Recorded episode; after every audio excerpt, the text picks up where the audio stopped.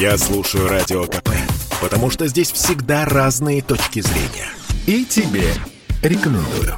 Никогда такого не было, и вот опять. Выпал снег, и большой город, такой как, к примеру, Москва, превратился в одну большую пробку. Навигатор прокладывает маршрут темно-фиолетовой линией, а водителю остается смириться с многочасовой поездкой. Настроение падает, а стресс усиливается. Чем занять себя в пробке с пользой для своего развития? Надо посмотреть на ситуацию под другим углом, отметил в интервью Радио КП психолог Андрей Зберовский.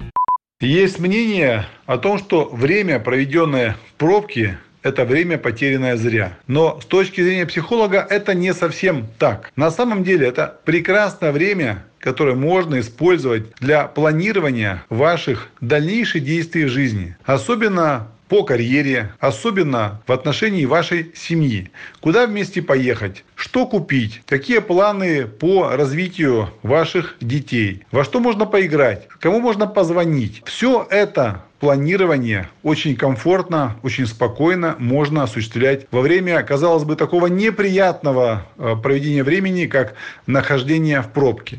Отлично, если вы преодолеваете глухой затор в приятной компании, но не всегда рядом оказывается хороший собеседник. И тут самое время погрузиться в хорошее чтиво, говорит знаток, интеллектуал, а теперь еще и депутат Государственной Думы Анатолий Вассерман.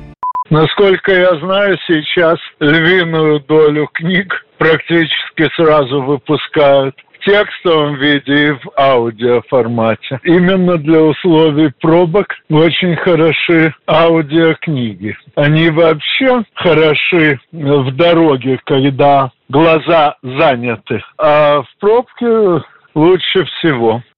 При этом Анатолий Вассерман не стал рекомендовать какую-то конкретную книгу или художественное произведение. В свою очередь, певец Митя Фомин признался, что старается избежать пробок, чаще выбирает такси, которым открыты выделенные полосы. В интервью Радио КП певец раскритиковал водителей, которые в пробках отвлекаются от дороги на всевозможные сериалы и телешоу.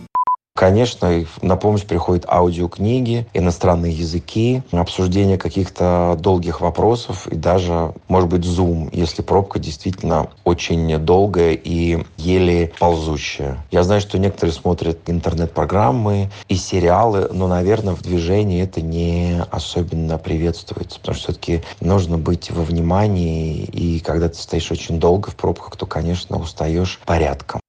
Исследования показывают, пробки ежедневно отнимают у москвичей по 49 минут. Почти столько же времени в заторах проводят жители Пекина, Джакарты и Дублина. А больше всех водители в Бухаресте, Мехико и Бангкоке. Александр Фадеев, Радио КП. Это спорт неприкрытый и не скучный. Спорт, в котором есть жизнь. Спорт, который говорит с тобой как друг. Разный, всесторонний, всеобъемлющий. Новый портал о спорте sportkp.ru. О спорте, как о жизни.